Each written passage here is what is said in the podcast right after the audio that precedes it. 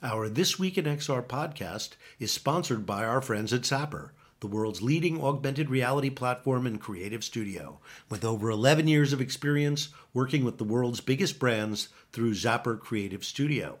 Zappar also has an award winning web AR platform, ZapWorks, that lets you create your own mobile AR magic. Finally, check out their Zap Box, the most affordable mixed reality headset on the planet. Start creating AR over at zap.works or talk to them about your next AR project at zappar.com. Good morning, everybody. I'm Charlie Fink. It's Friday, January 27th, 2023. It's This Week in XR with Ted Schilowitz and Rony Abovitz. Uh, good morning, gentlemen.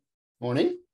We have a, a great guest today, Michael Wolf. He's the CEO of Activate and the former COO, Ted, of your sister company, uh, MTV. Yes, one of the one of the uh, many little verticals that I live across on a daily basis. They yeah. they consult with the biggest tech and media companies in the world, helping them uh, build new businesses and understand new technologies. So uh, he's uh, one of us. Uh, we'll have a great conversation with him in a few minutes, but uh, let's get to the news. But um, you know, really it was for given what we've been dealing with, it's yeah. a relatively slow news week. There were yeah. two big financing events uh, to talk about, big in the olden days, I guess, when money was real money.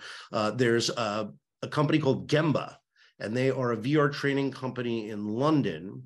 And uh, this is a model we talked about a lot in 2020, Ted, during the pandemic.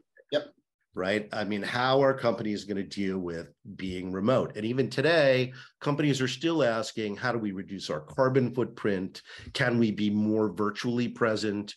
And uh, companies have arisen, in particular, Gemba, which has had a lot of success signing up blue chip Fortune 100 companies. And they provide headsets and they provide support and they provide guidance. And they even now run classes um, you know seminars where they can where they bring in experts and companies from all over the world or, or employees of companies all over the world participate for continuing education in things esoteric things like supply chain which plague almost every business so gemba good on gemba raise some money uh, and uh, we will hear more from them, I think. Yeah, it's another classic example of, of simulation use case and simulation behavior doing a study from these big companies on, you know, where can we do cost savings? Where can we do efficiency savings? And someone goes, you know, you can simulate all this and you don't actually have to do it in the real world and we can save money that way. And that's obviously become a, a very powerful vertical that we have talked about almost ad nauseum. Like that's a real business inside our little world of XR over and over so, and over again. So, Rony, here's a topic. I think you like this story. Uh, Dreamscape. We remember our friends at Dreamscape. They had a lot of common investors with Magic Leap, Disney, and, and so forth. Steven Spielberg was a prominent investor, and they were building location based entertainment for VR. And they had a big deal with AMC, was one of their investors. I think AMC has built about five of these places. Dreamscape runs their flagship in Century City, and it is going just about the way that every uh, location based entertainment business goes, which is there's just a limited number of peak hours in the week and they have inflexible inventory. So, you know, math. Uh, yeah. So yeah. Uh, I don't know why there are so many companies. Sandbox somehow is defying math. We're going to have them in to explain how they do mm. that. Um, but Dreamscape ran up against reality, right? So AMC theaters, you have to build a lot of these places to amortize the cost of new software. So AMC has built about six, and that looks like the number that there will be. Yeah. Right. So it's a very special thing in very specific locations that's not going to spread out. So Walter Parkes runs the company. He used to run um, Steven Amblin for Steven Spielberg and produced a lot of movies with him, including uh, pictures like Gladiator. Uh, so he's a big, big Hollywood guy, but he's been running this company and he diversified it into defense hiring, you know, a general in Washington to go, a retired general to go sell simulation for them. They don't talk much about that business, but obviously it's it's a line of business where people are buying simulation services. Mm-hmm. And they've been working with the University of Arizona to take their game, Alien Zoo, which was their first and best VR experience by far. I don't know if you have had a chance to do it, Rony, but it's it's a really good one. It's a Disney quality VR experience, which we really haven't seen very many of. Maybe the the first Ghostbusters thing that the Void did uh, was the other thing that came closest. But uh, you know, not a business, but they've said, hey, Alien Zoo, let's go to Arizona and the School of Education and try and take Alien Zoo and turn it into a biology curriculum. Mm-hmm. And it worked. They developed a curriculum around it. Uh, and now they've got $20 million and they're spinning it off. So it's a great pivot story. You know, Walter Park's really smart guy because I think a lot of entrepreneurs and investors would have been like, mm, location based entertainment, shouldn't be surprised. And uh, instead, Walter said, not so fast, because some of the things we learned along the way are super uh, leverageable. Uh, and and here's proof of that. So uh, I, I don't know, but it, it, I just wanted to tell this story because I think it's so cool and I, you know, admire Walter so much. We have to get him back on the show. I think this is a pretty big news though, uh, you know, and I think VR is dying to be in schools and should be part of education, but it needs to come with a curriculum. And so I think this is this is a, a great move in that direction.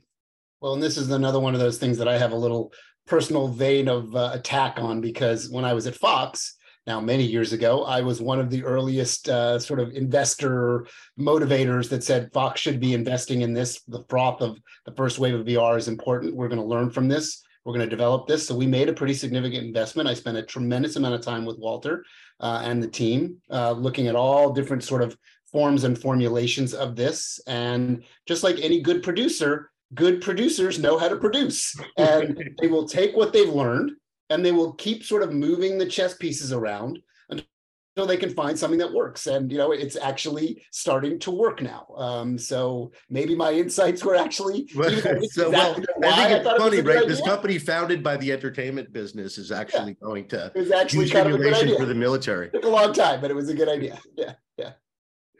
Okay, the final thing I want to talk about before we bring Michael in and uh, think big thoughts with him uh, is uh, about AI. And I mean, just you know, I, BuzzFeed, you know, mentions AI. They bump their pathetic, depressed stock up ten percent, and it just seems like everyone. And there are all sorts of different flavors of AI, you know, being released. It seems like every week. Uh, so I don't know. Is this the beginning? You think of the hype cycle for AI, or or is the world changing before? Brody, you've got to have some thoughts about this. let, let, let, me let me let me frame it, uh, Charlie and Ted. So Alan Turing, right? He you could argue he creates an AI system, you know, the the first uh, computing system that that sort of uh, helped us unravel the the Nazi Enigma machine and win World War II. Um, and if you read his papers, he truly believed that the machine he was building, that first sort of computing machines they were building in, I think, uh, Bletchley Park, they were conscious. And and I think what's what's happened is like, oh, that's for math that's for cryptography. And then you have things like, oh, Excel can do what a you know a room full of what they used to call computers, like people like actually a lot of women with like a, a pencil and the IBM computer at NASA, and then your Excel spreadsheet, it could add and subtract and do all these things that used to have to do like box by box. So there's this evolution of artificial intelligence going on for decades. I think what's happening now is it's coming after writers, it's coming after painters, yeah. it's coming after musicians like where we as human beings in our sort of i guess narcissistic arrogance that we're untouchable by the machines we're building using the skill and brains we have it can't come after that because that's like well a machine could do math and do engineering and all that. So i'm weird because i've got both sides of the brain. So i saw ai flow itself into all kinds of engineering computing but then you know the artists and the writers and poets like well it could never enter our sanctuary. In the last year or two it's like come in there at full speed. Mm. It's like writing essays, it's writing novels. It's, I mean, they're not all great yet, but if you poo poo it for 22, 23, and don't think that it's just gonna zoom past us, like there's no human on the planet that could like add numbers as fast as Excel spreadsheets. Sure. Um, I think that that's so. I think we we should totally separate it for for the listeners here.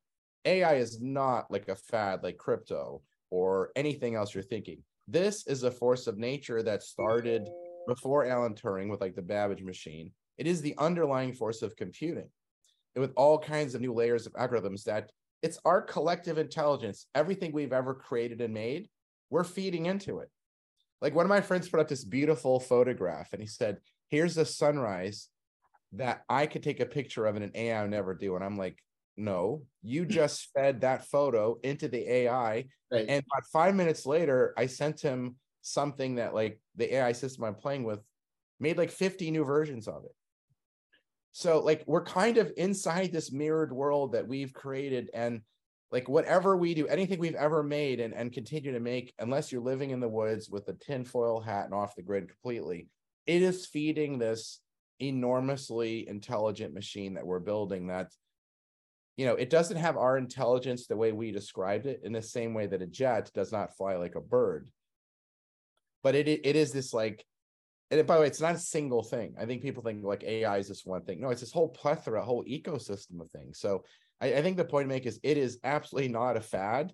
It is this you know any investor any company this thing is coming everywhere at an incredible speed and we have no real idea what it'll do society we're not prepared for that yet anyway that was my little I, I do like your point. That's a very interesting point that I will actually be using now in some of my meetings throughout the day about There you go. when when compute deals with the dull stuff that no one wants to deal with like adding up numbers really fast and running sort of accounting you know spreadsheet protocols and stuff everybody's fine with it but when it starts to sneak into the cool shit right? Like making movies making videos creating art creating literature suddenly that's a big challenge right? That's a big problem psychologically a big problem because humans want to do cool stuff and they're more than happy to let the dull boring stuff be handled by the machines right? And now we're starting to learn that guess what? Machines can kind of do all of that stuff. And maybe we uh, need to put it's up really some borders like like the cool stuff that we want to do that give us gives us value in the world it's gonna act, call into question our place and our value in the world. Like let, let's say let's say 2030 an ai system could produce like every novel in like one second. Yeah. and they're good. And they're not just regurgitating what was. What if they're good novels and every novel you need for the next 20 years is written in one second? Like what's what's that going to do to a writer? Like we have to carve a place for us and it's forcing like what is our role as people on the planet? A little bit zen for for a friday but Mm. Well, I, I think you have to think about the implications of of an artist asking the questions, right? Being asking questions and know how to manage these models is go- going to become the art form.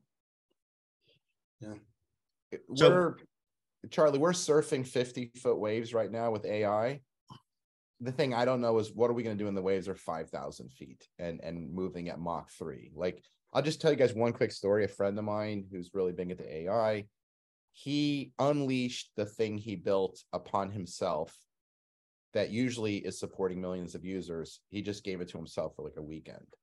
And he just like swam in that like raging river and i think he almost lost his mind. And he was tasting like what that raw power is going to feel like in in a few years from now. And he was like he just felt like he was drowning in this ocean of everything. And it was i thought of it as a cautionary tale like we have got to manage this stuff. Well, I was just thinking about the player piano, right? You know, back in the day, right, where people learned to play piano, and then some kind of smart, clever guy said, you know, we can put this thing with little pins on it, and it'll actually control the the, the keys and it'll play itself. And the guy doesn't have to sit in front of the piano and play the same song all day long. Wow. Okay, that's kind of amazing, right? But nobody said, "Oh my God!" Uh, like the player piano is going to kind of like be the down downfall of all creativity in society. oh no, no let, let, let me challenge you for a second you, you know you're going to be in a meeting with with all your friends at paramount Yeah, And what if in a few years from now they're looking for a composer for a film? And composer X wants a million dollars, going to take six months. And then composer Y took three seconds to make an amazing orchestration that other composer is an AI. And it's really good. And it sounds like it was recorded at Abbey Road. And then the head of Paramount could say, Hey, can you add some more horns here? And like three seconds later, it's done. Well, and that's a reality today. Like we do that today, right? I mean, for TV shows and things that don't have the budget to actually hire a real orchestra to do a score, they use synthesizers and they use one guy sitting in a room for a couple of hours to create the score. So we use a version of this all the time, but there's always some degree of human interaction, some degree of humanity sort of connected to it. And what you're sort of saying is that that the floodgates are getting to a point mm. where the human interaction point is starting to become irrelevant to the equation. And that I think scares a lot of people. I hate to say that, yes, and it is scary. And we got maybe in another show we'll talk about. Yeah, we need know, to bring in some AI experts to AI straighten experts, this out. yeah. Yeah, that'd be a fun show. All right, guys. Well, let's bring in Michael uh, and see what he has to say about this and other topics. Sounds good. Awesome. Michael, welcome and thanks for coming on the show. I don't know if you've met Ted and Rony before, uh, but I have been uh, singing your praises and talking specifically about some of the things you've been saying uh, at Davos this week. You gave some great interviews. So, uh, anyway, uh, nice. Everybody knows Ted and Rony, so uh, no introduction needed, and it's really great to join you. Great. Well, thank, thanks for coming on. We were um, at the beginning of the show, we were talking about AI. And it, you know, it's sort of like we've swapped metaverse for AI. So last year was the year of the metaverse. This year is going to be the year of AI. And just crazy things are all happening at once. There's a tremendous amount of information. And any company, I was joking about BuzzFeed, uh, that says the word chat GPT gets to bump their stock up. Um, well, it's it's not it's not it's not the first time. It's all the buzzwords. the buzzwords in the past were were words like like viral. Um, anybody anybody talked about about viral, or they talked about about programmatic. Any any of those terms. Um, I think that what's what's fascinating is that ChatGPT is on the minds of many people um, in a lot of the places uh, I've been re- recently. ChatGPT is on people's minds, but there's some other topics that are that are more are important, and, and one of them is the metaverse. Uh, I think that that one of the things that's keeping a lot of technology CEOs uh, awake at night is the role of China and um, and how what's happening in China is going to to shape their business. Um, and so, and I think the second thing is metaverse because they're suddenly realizing that that video gaming and um, and all the activities surrounding it are taking more and more of the time of of of their users. Um, are video games uh, playing a big part of the entertainment media companies' strategies now? I, I, I, the the entertainment and media companies, in many cases, are in, in a lot of ways they're in a different lane on on video games. I think that that what's most important is that the video game companies are be, are taking more and more of consumers' time. We have people who um, who are spending in a lot of cases up to 40 hours a week in video games, a level of engagement that we that we haven't seen before. We do have some of the companies. We have Netflix getting into the video games, but if business, but if you look across the board, we believe that practically every major video game company in the next couple of years will be owned by one of the tech platforms. Mhm.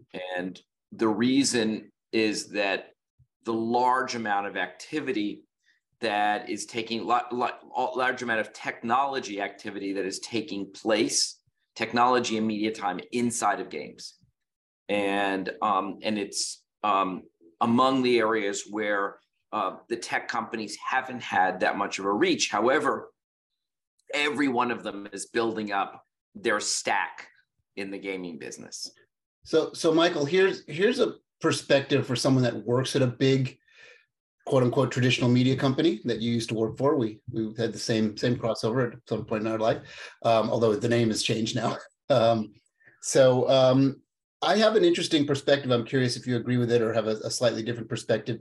That traditional media companies have challenges and difficulties with getting in and sustaining an effort in video gaming because of the risk risk reward dynamics of how video games are created the spend the time and energy that it takes to do it and the the hit versus miss is even more severe than the traditional entertainment uh, sphere where we know how much to spend we know how many things roughly are going to miss and how many hits are going to take to make up for that and create profit where video games are even more skewed toward the misses are plenty way more than traditional media but the hits can be so enormous that they can make up but it's hard to get to that to that chasm i'm curious if you agree disagree have a different sense of it Yeah, you're you're you're you're correct. I mean, the the the um video games require a different set of skills. The um, and it is not the same system of people who know how to produce video and write. This is, this is an entirely group,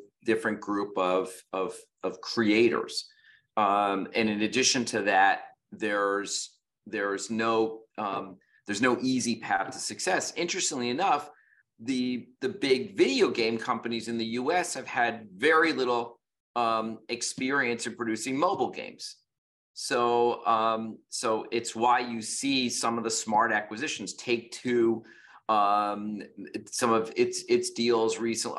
Other some of the other companies in terms of of their deals have been about merging or buying uh, buying video game mobile game companies. So I think coming back to your point, yes, the, the the major media companies have not had a sustained effort, and yet video games are going to be more and more important to their world. And all you have to do is look at the hits and flops nature of the business. So you can have an opening weekend of Red Dead Redemption, and it's eight hundred million dollars. Mm-hmm. Um, and so the right that just happened with Call of Duty. Yes, and so uh, so you you over and over again you see this, and the entertainment companies so far haven't really they, they, they haven't really been in this business yeah we're trying. Uh, we're all we're all you know most of most of the time the big entertainment companies including us use a licensing um, model to generate income and lower risk threshold. Uh, but you know i'm one of the folks that say we should take more risk here. If we get it right we can play in this game successfully. And it's an interesting sort of paradigm that we're that we're dancing around right now. Yeah i mean the likely the likelihood that translating great hits from television or films into video games there that's that's a path that um, that's a proven path. Yeah. I mean look at look at the games that were created around walking dead. Um, so um, so from an outsider's point of view your company would be smart to think about how do you build up those teams and how do you take that risk? Yeah we agree. It, it seems like, and, and I know Rony, you've given a lot of thought to this. What we're moving toward, in in, in my view anyway, uh, is this idea. Brett Leonard said it on this show recently of story worlding. You know, so that's what Star Wars has turned into, right? It is a story world. You can tell many different stories in many different times in this uh, world that was essentially built up around this film franchise. But now you can take things like Among Us, right, and put a story inside of Among Us. Uh, that might not be a, a great example because it's hard. Uh, that may be harder to expand than um, Walking Dead because uh, you know Walking Dead has had such persistence in mainstream uh, entertainment. But but it seems like that it is as equally likely today that a mega franchise will be generated by a game as it will by a movie. Well, I, yeah, well, I'll, but, I'll, I'll give a little shout out to Rony uh, before Michael kicks in. Uh, Rony created an amazing story world that very few people really got a chance to experience uh, called Dr. Grordbort's. And I will continue to try and find ways to force people to play it on a Magic Leap One because it is remarkable in so many ways uh, as a full game experience in mixed reality and a full complete story arc with very mature, very very evolved characters. So good on you, Rony. Yeah, the the the the, the point of story worlding, it's it's the, the, the large franchises have and with with many extensions have um, have been part of Hollywood entertainment companies for for many years. The part that is is new is that is that up until now we've told we've told consumers we've told people what this their story is and they think the extent to which they can more and more not just choose their own adventure but make their own way and be part of it is different and it's why um, I, i'm so upbeat about metaverse not just because of of the environment that you create but the fact that people can contribute to it and they can be part of creating their own stories they can be they can create the the arc of those stories. I don't believe I'm not enthusiastic because of AR and VR. Um, I, I, I, think there's going to be an upward limit in terms of the number of VR headsets will be sold. Um, but I do believe that the amount of time people will spend in virtual worlds will increase.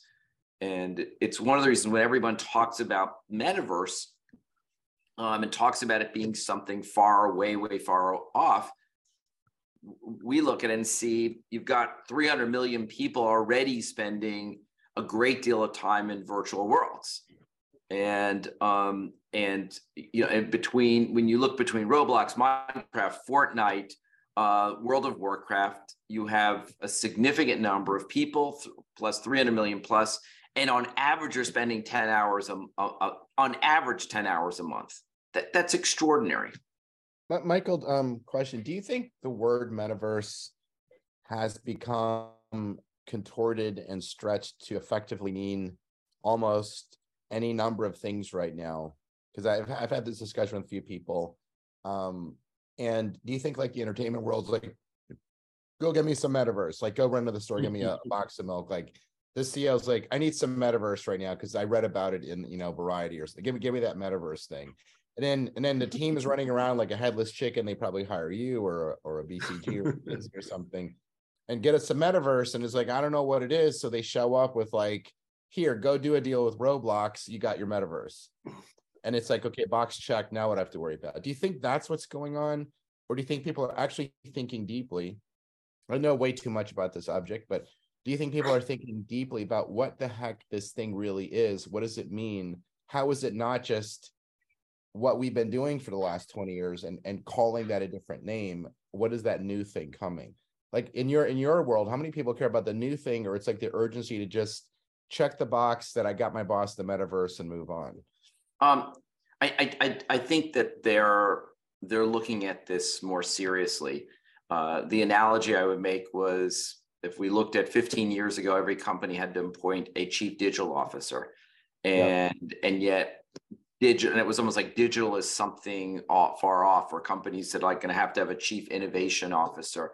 Um, the reality is is that, that many companies in the technology, internet, and media business recognize that um, virtual worlds, that immersive activities are going to be a, a very big part of their business, especially when we think about how many of the pretty much all digital behavior and daily activities that some way or another are going to take place inside of large scale virtual virtual games.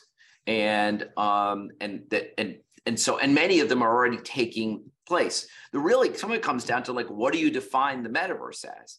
And the definition is all over the place there are people who talk about web3 and nfts and um, we look at this very simply as metaverse is a consumer layer and um, and we're going to see it on top of everything whether shared immersive experiences so everything from i can uh, i can have an experience in rec room or i can be in a world of warcraft open game world but or i can be in nba 2k and um, and I can be in a neighborhood and deal with my friends. So I, I, think that that everybody understands where this is going. There's some confusion, like, well, what are we talking about? Where is it going? When is it going to happen? So, Michael, one one more add-on question. Um, I I had this very amazing fortune to work with Neal Stephenson, the guy that created the idea of the metaverse and Snow Crash. We talked about it for years when we when we worked together, and I advised him on on Lamina One. One of the features the the, the idealists of metaverse believe in is this interoperability. Like I could be an NBA 2K, take my avatar and my stuff and walk into Call of Duty, then walk into Fortnite, and then walk into Angry Birds or whatever is going on through some kind of like passporting, portaling, the universal sign in, The universal sign in, and somehow my body moves from like whatever the game graphics are from one to the other. Do you do you see that as actually happening? Because I I see very little reason why the makers of these self-contained virtual worlds who are cash machines want someone to take the basketball player from 2K and move that into Call of Duty and take all the gear I got for Call of Duty to move that into Fortnite. I think they like have no no desire to passport each other. I think there's idealists in Europe and and maybe you know Bay Area and some other places that are running around trying to get some capital. I'm not saying that's not what the metaverse should be. But I'm trying to figure out the economic in- incentive of the players who have the biggest wins, like Microsoft with its ownership of Activision and how Epic is doing. Why would they do this? I, I, I don't think, I think that this idea of, of uh, interoperability or some universal interoperability is a pipe dream. Um, that we believe that most of the interoperability between metaverse platforms is going to take place between third party companies and applications. So you're you can see so whether it's user identity, it's not going to be it's not going to be one platform's user identity it can come from from multiples. In terms of payments, well, it's going to be the payments people we know about today. It's not going to be each company's payments. It's going to be um, it's it's going to be the banks, the credit card companies. It's PayPal um, econ- social. Well, it's Discord. Uh, it's Discord. It's going to be VR chat, AltspaceVR. It's going to be like the ones we know of, Facebook. So uh, I, I think that people talk about there's going to be governance and interoperability. Um, not in my lifetime, or at least not in our lifetimes that that we're going to see, because each one of them, it's the same thing. They want their apps their their their store, their advertising, and I don't think this is going to happen soon. I think what we we see an established behavior today. We have hundreds of millions of people spending time in virtual worlds. They will move into other virtual worlds, but they probably won't take everything with them. So I so I mostly agree with both of you with a with a slight different nuance that I think you will probably agree with me once I profess it here a little bit. Um, Tell I us. believe you're both right about the way that companies work within their vertical, their profit zone, their deliverables to their customers and their and their shareholders. But there's another layer of what we now refer to as the metaverse, which is kind of the the piping, the the sort of interoperability use cases. So it's kind of like a, a good metaphor is there's lots of brands of cars these days, but they all effectively use the same gasoline from the gas stores to make those cars move around. And HTML in the sort of existing web is kind of like the gasoline in cars, right? It moves around. When you have electric cars, they all run off the same electricity. They may have different plugs, like a Tesla has got a different plug than a Chevy or a Ford, but it's the same electricity, right? And the metaphor of kind of where I actually see the meta the metaverse working is a bit like in the professional world of Pixar creating USD, right? the universal scene descriptor that has now been massively adopted by our industry to allow people to interop across different use cases and provabilities, but still run their own businesses and their own profit centers. So I think that the the utopian like everything will get connected and you'll be able to move your game player from the Activision world into another world into another world is a pipe dream and a bit ridiculous. But the underlying code base of game engines being more and more cross-platform and use cases across the advancements of the internet uh, essentially what is the next html we're at html 5 6 now. What does html 8 9 10 look like that will allow this? I think that's actually the metaverse. I think that's what that we're talking about yeah ted i i, think we're, we're totally swimming in the same lane here it's today we've got uh, unreal engine unity um, these are the platforms upon which most games are being built today. Uh, and that is the sort of common infrastructure and foundation. You want to you want to see a similar analogy. We have we had platform war, wars in mobile, and now we end up with um, Android and iOS, and maybe at some point um, Huawei's own platform. But um, so there that's that's absolutely the the the foundation the plumbing the same the the user layer whether it's um the uh, social interactions or economy or virtual ownership uh, unlikely to cross cross over one of the good examples of this is people talk about nfts and they're very excited they bought their Bored Ape Yacht Club or or they uh, they they have their NBA NBA Top Shot and they look at them and say these are going to be something I'm going to put into an environment. And it's not and it, it, it's not clear that that's going to happen. First of all, gamers hate NFTs um, because they feel that they're just like cheat codes. Second of all, uh, it's once again none of these platforms is going to necessarily want you to put in your NFT that you bought from somebody else. I mean, some of the applications maybe a sports trading card, something that's related towards prestige. but not being traded. So I, I think we're in agreement. Yeah. Plumbing, absolutely. Infrastructure, foundation, architecture, yes. The rest from a consumer layer, um, third party applications.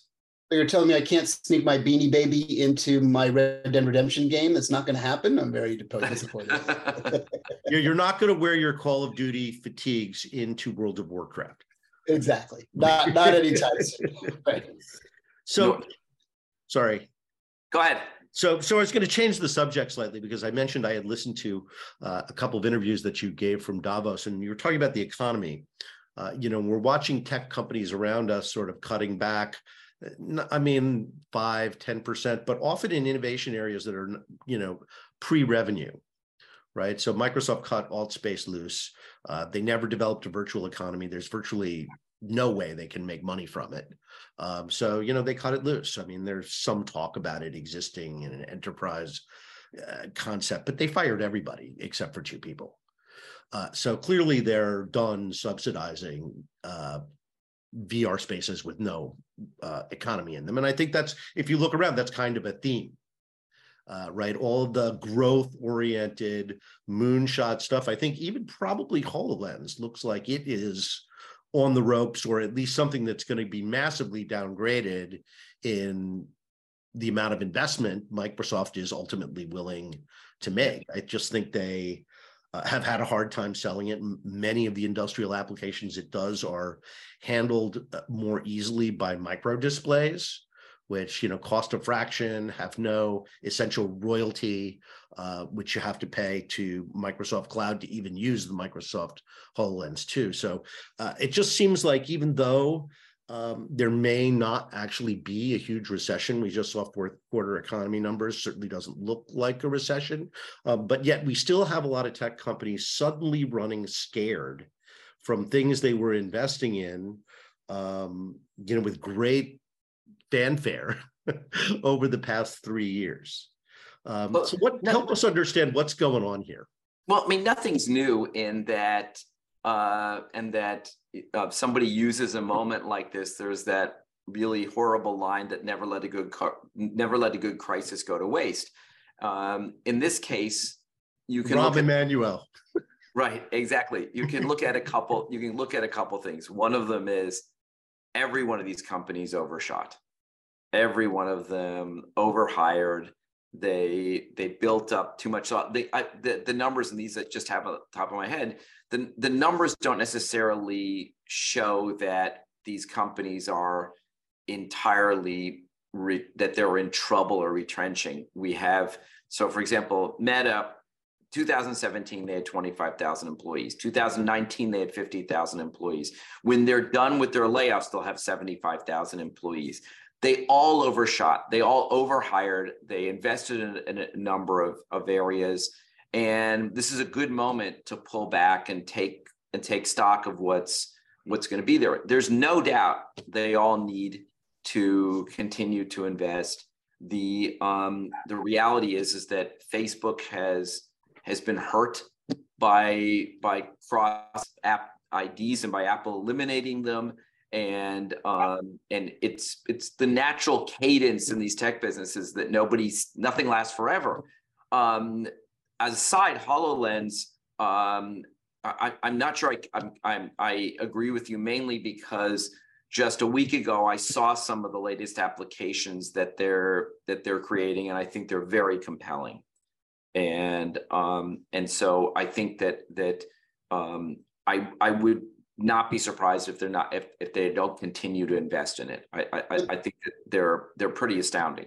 But this is that natural pendulum swing, right? That we see over and over and over again Absolutely. in companies' arcs where they grow, they see opportunities, they feel like they have to invest to hold that opportunity and stake their claim in the sand. And what they realize is that they should have gone smaller, that they should have actually hired, you know, a small number of people to work on something rather than just trying to put a huge hammer on a muscle that's not ready to be exercised yet.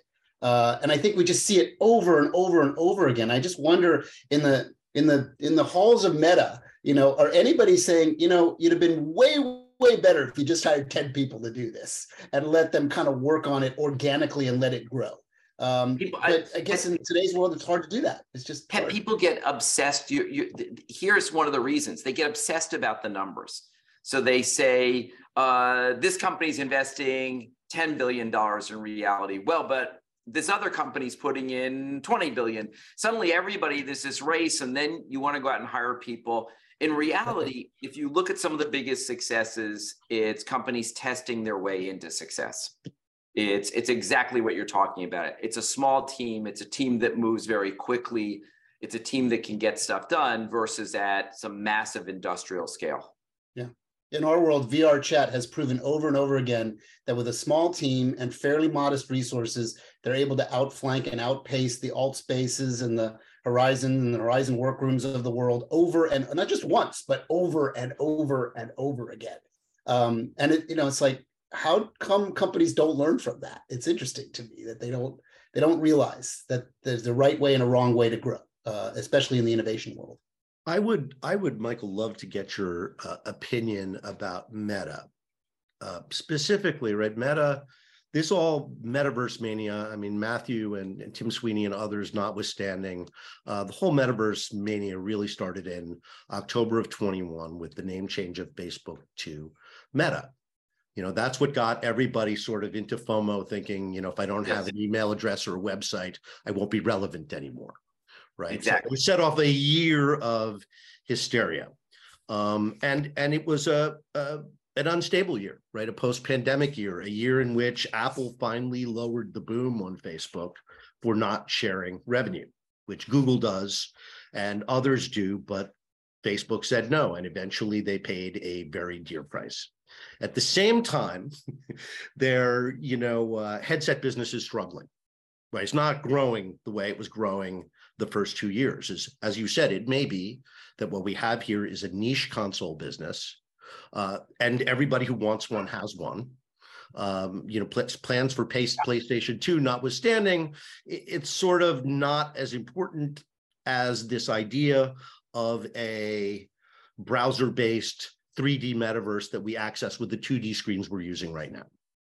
So Meta's kind of lost control of the conversation because it's no longer about VR. VR is nice to have in the metaverse, but not a requirement. So do you think all of this is going to cause Meta? I mean, they had a, a serious retrenchment as uh, a well publicized retrenchment, yet, as you point out, something that puts them way ahead of still 2019 or 2020. So it's not as if they've um, significantly lowered their sales, but do you think they'll keep investing $10 billion a year? Do you think they'll, I mean, AR glasses, I mean, you know, even Apple uh, has now sort of pushed those off to later in this decade uh, as something where the technology there is, it- it's just a ways away. Um, so is Meta going to change this strategy? Do you think they'll flinch? Uh, I, I, I- think that they're going to, I, I doubt they're going to continue to invest at this level. And to a large extent, what they have is they've got a good quality headset for VR and they've got software around it and games. And uh, look, what do people, what's the most popular application? It's Beat Saber. Um, what we see is that the great majority of the people who buy headsets are still gamers and and therefore you're going to expect don't don't expect some we're expecting something like something short around 19 million headsets overall um, to be sold globally this this this year. And that number and i'm talking about vr and that number probably it, it'll, it'll have a nice growth about like a 20% growth over the next years. Um, but but not necessarily anything that's going to totally change the world and and replace meta's core. And so um, and it's also if you look at in the tech media businesses overall they've always tended towards a very very small set of winners take all. And it's not clear that that is going to be the case in terms of hardware. Everybody else is producing hardware. There's a new sony headset that's coming out let's see what htc has i don't know what apple's going to do with it the the the speculation is it's it's more about augmented reality which looks a great deal more practical one of the ways it's it's more practical is it's very hard pe- for people to spend more than 20 30 minutes uh, beyond 20 to 30 minutes in a VR headset. And so uh, I think Meta is going to continue to, to do this. I don't know. I, I just don't know how long um, they they continue to spend this kind of money against metaverse versus spending the money against uh, VR. Can I ask a question about Michael's world? Like what what he does for a living these days? Like what is the what is your day to day life like? Um, because I think we we again we this is what Charlie and I often do. We gloss over the obvious question. We go deep into the deep end of the pool, and all our listeners. I know like, Michael seemed to like jumping in with us. So exactly, like this guy Michael sounds really cool. Maybe we should know what he actually does, right? So yeah. let me ask that. Yeah, the pre, I didn't in my introduction go far enough. Apparently not. Not even for me. okay, so so um, uh, it's it's it's quite simple, which is I manage Activate. It's we're a management uh, consulting firm for technology, internet, and media and entertainment companies. Um, it's um, and our firm works for many of the most important technology, uh, internet media companies across all of the areas around growth. In a lot of cases, we're helping develop their roadmaps for growth and dealing with where they see looking around corners, looking at how they can deploy their assets. A great deal of our business is in practically helping them grow. So it's uh, areas like customer acquisition, it's it's marketing, it's pricing, all of the things that they need to do, and then finally, it's helping them build new businesses. So in a lot of cases, our clients come to us and say, "I need to build a new business in streaming.